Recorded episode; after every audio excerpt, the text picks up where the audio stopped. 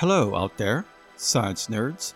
You're listening to Evolving with Mr. V, a weekly podcast that covers the week that was in AP, dual credit biology, and much more. I'm your host, Mr. Oscar Velasquez, your master of the biological arts, and this is officially episode 6, week 6 of the 2019 2020 school year.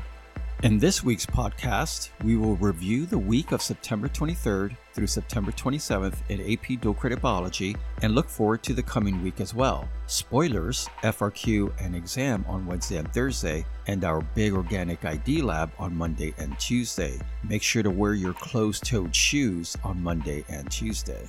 In this week's second segment, we will do a quick rundown review for the coming exam and FRQ, giving out some hints, tips, and a couple Easter eggs so you can be successful and earn that passing grade on the upcoming exam.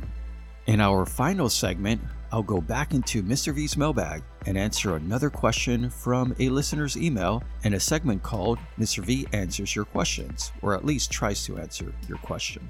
Now, before we begin, we need to hear from our sponsor in a segment I call Mr. V Needs to Make the Benjamins to Feed His Kids. Now, I know some people out there are saying, Why, Mr. V? Why are you selling out? Well, Mr. V has made some poor investment decisions these past couple years. I mean, who would have known Toys R Us, MySpace, even Cole would all take a dive? I knew I should have put all my money in Funko Pops. Oh well, this episode is brought to you by Glucose. Are you always feeling tired and sluggish? Feeling like you're always lacking energy, unable to study for your exams? Well, put down that 5 hour energy shot and reach for good old glucose. This monosaccharide will give you the quick energy you need to power through your last hours of studying. So let C6H12O6 power you up the next time you need a pick me up. As with all macromolecules, please take in moderation and with Beast Water. And we're back. So let's start by going back, way back to the beginning of the week and revisit our Monday.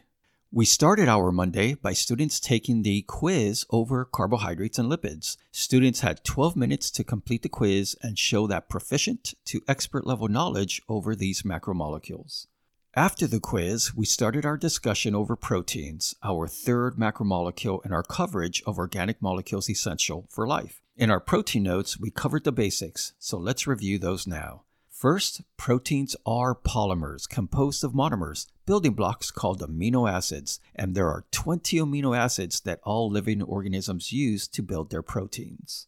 When it comes to amino acids, they all have pretty much the same basic structure of a central or alpha carbon in the middle, an amino functional group and a carboxyl functional group bonded to the left and right of the central carbon, a single hydrogen bond also bonded to the alpha carbon, and a carbon skeleton as well referred to as an R chain.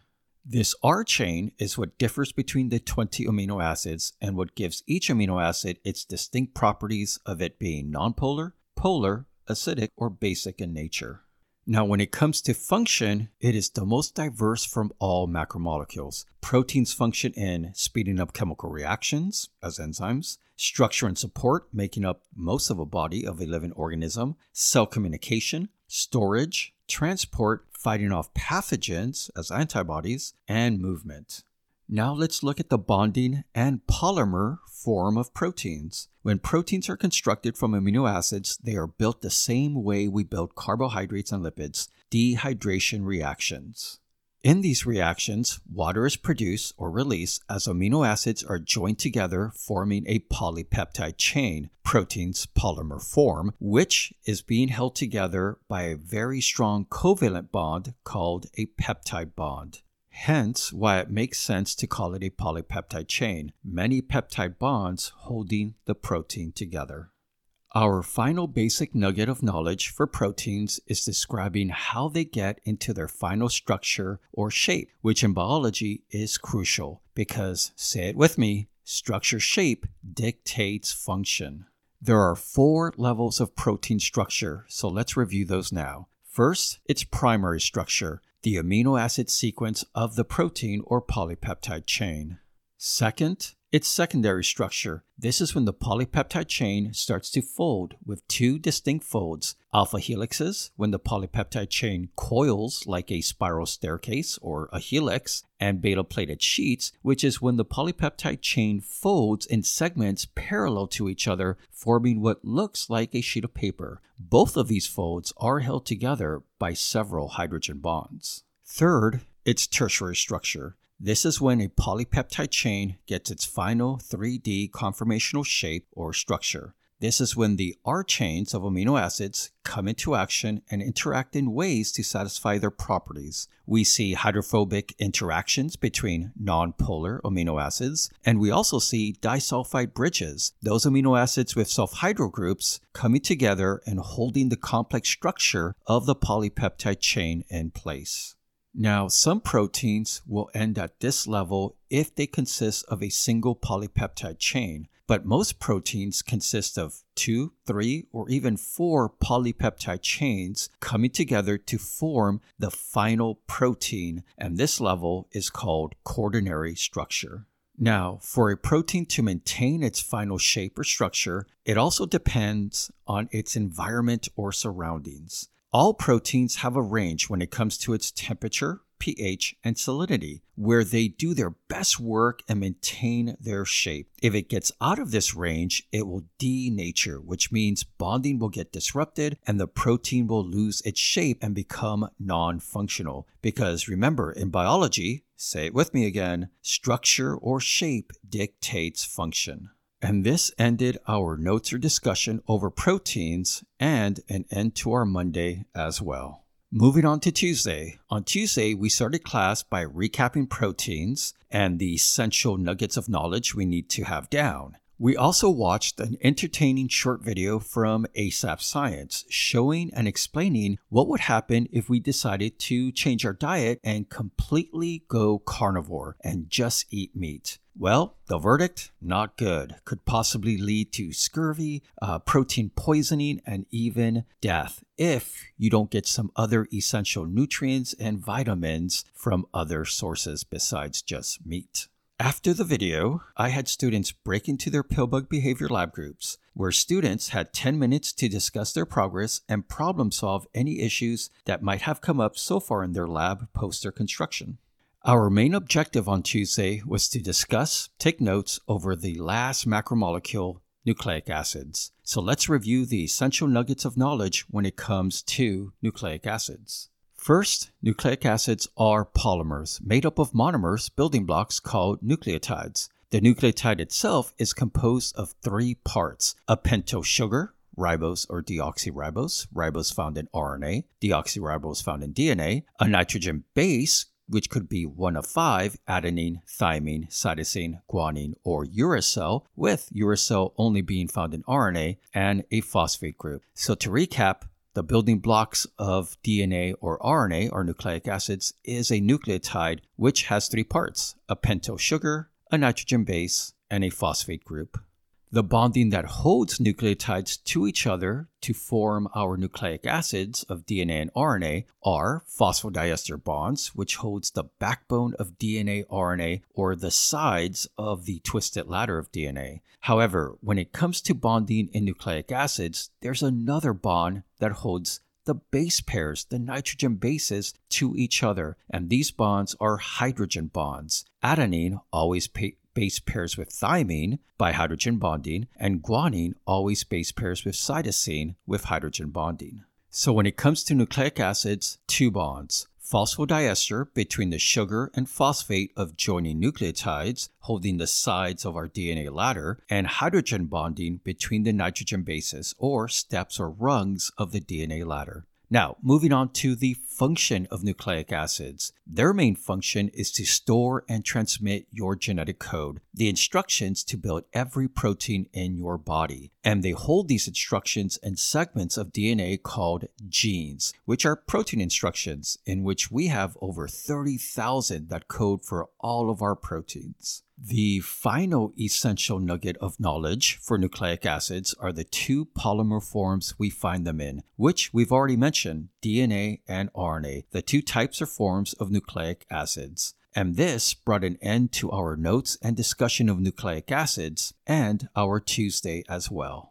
Moving on to Wednesday, we started our Wednesday class by recapping nucleic acids and then quickly moving into our Pillbug Behavior Lab groups for a progress check for the Pillbug Behavior Lab poster. I visited each group and performed a quick check on each section to ensure everyone was pulling their weight and headed to a successful construction of their lab poster. Wednesday was also the day quizzes were handed back over carbohydrates and lipids. And let's just say that some of you, actually several of you, definitely had a hard time digesting them carbohydrates and lipids. Students were given about 8 to 9 minutes to go over their quiz and correct them with their fellow classmates.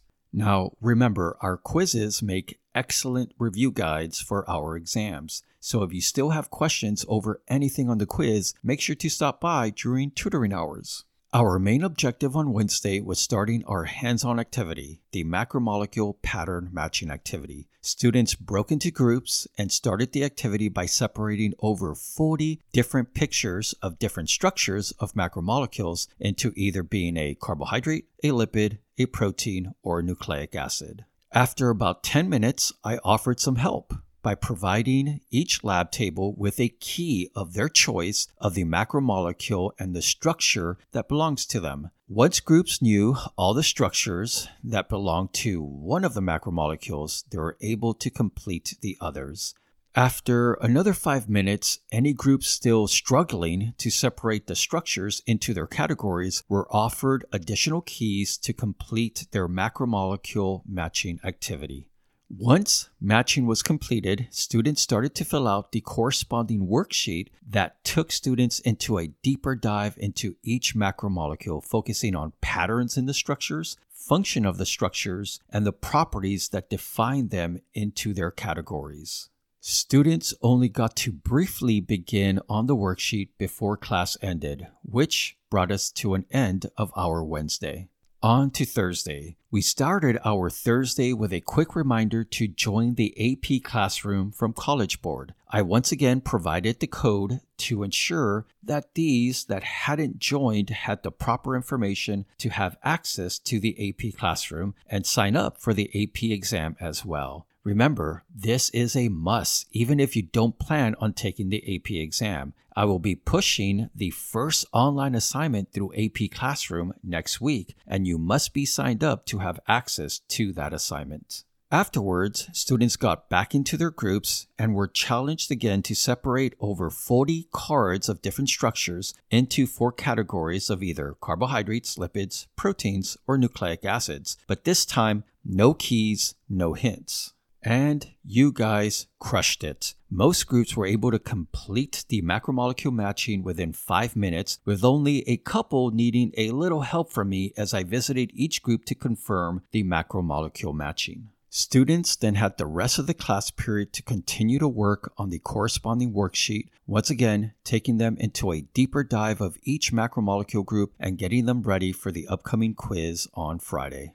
If any groups completed their activity before the end of class, they were allowed to work on their Pillbug Behavior Lab posters, and this concluded our Thursday. Finally, Friday arrives, and Friday is a busy day. We start by turning in two assignments. First, the macromolecule pattern matching activity, which students turned in to their appropriate period tray, and finally, after two and a half weeks, their Pillbug Behavior Lab posters. Now, before turning them in, students taped a rubric to the back of their lab posters with their group members' names and the sections they worked on, then turned them into Mr. V. The team members said goodbye after two and a half weeks of sweat, stress, pain, laughs, farts, and joy. Fate will probably never have you guys work together again, but just remember, you guys will always have pill bugs. Next was quiz time, the macromolecule redemption quiz, where those of you who struggled hopefully redeemed yourself with an out of the park performance. Students had 12 minutes to complete the quiz.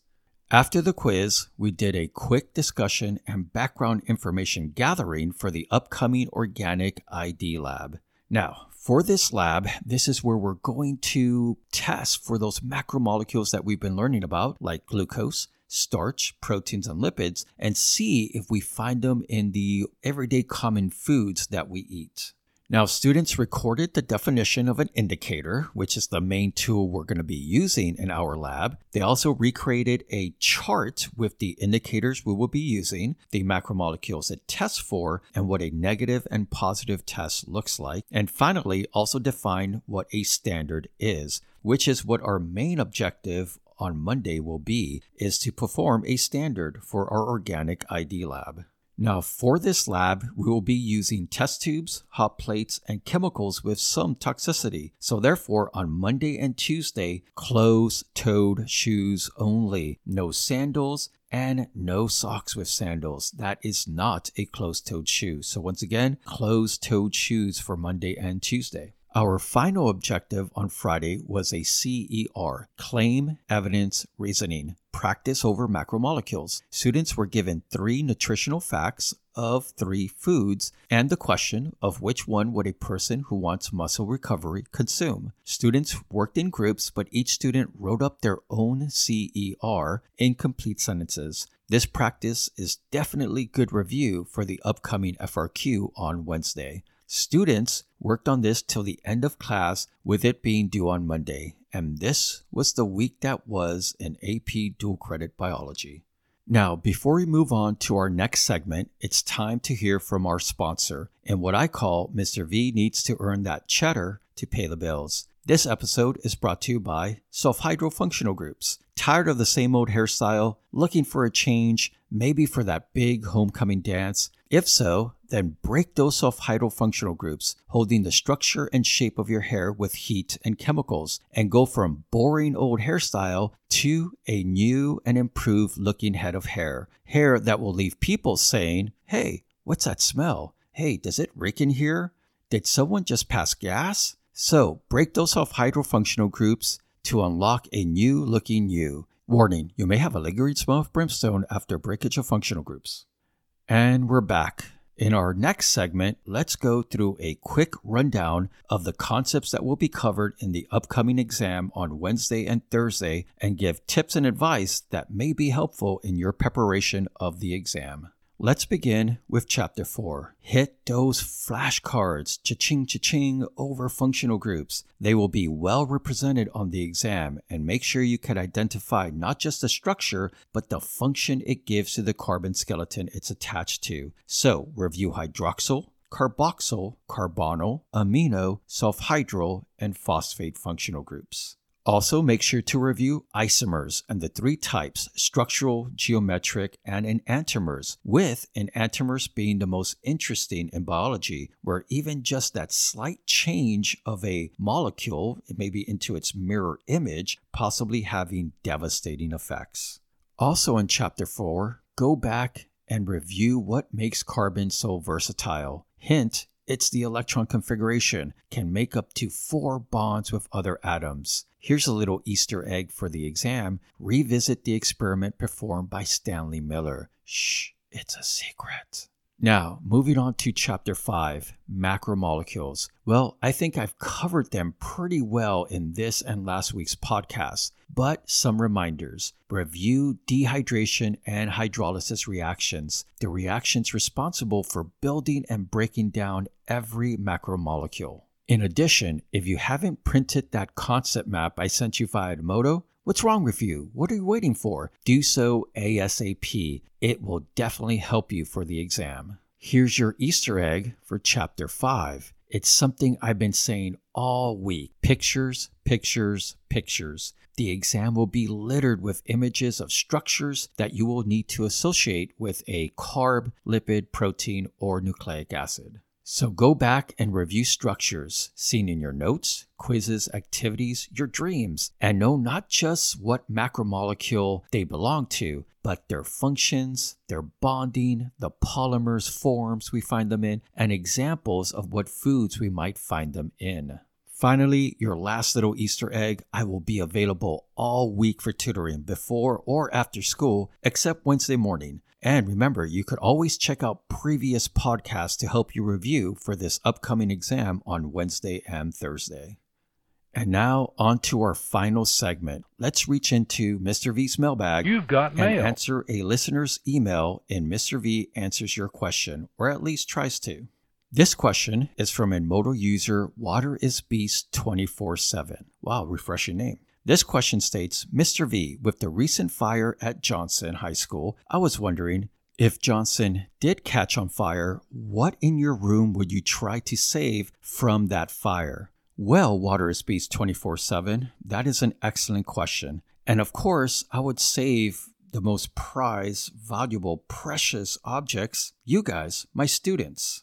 Psych. Yeah, right. As if. I would definitely save my Homer Simpson and Hulk cardboard cutouts. I would definitely then go save my fish, my cool Funko Pop figures, some of my dinosaurs, maybe some of my coffee cups, Star Wars, Marvel figures, my expo markers, and my lingering pill bugs on the floor left from the pill bug behavior lab. Then I guess I would try to save some of my students. Well, Water is Beast 24 7. I hope this answered your question.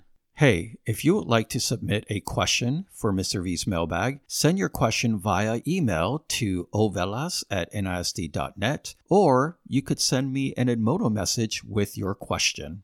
Well, that brings us to an end of episode 6, week 6 of Evolving with Mr. V. I hope you found this podcast informative and somewhat entertaining. I want to thank Free Music Archive and Sound Bible for the music and sound effects on the podcast. This podcast was written, produced, and directed by Velasquez Productions. Don't forget to like, subscribe, and comment on the podcast on your podcast listening platform. Remember, Monday and Tuesday, closed toed shoes for our big organic ID lab. And also, don't forget, Wednesday and Thursday, FRQ and multiple choice exam over chapters 4 and 5. Well, this is your host, Mr. Oscar Velasquez, your master of the biological arts, signing off and reminding you to please, please, for your professor's sake, read your online book for at least five minutes a day. Meow meow.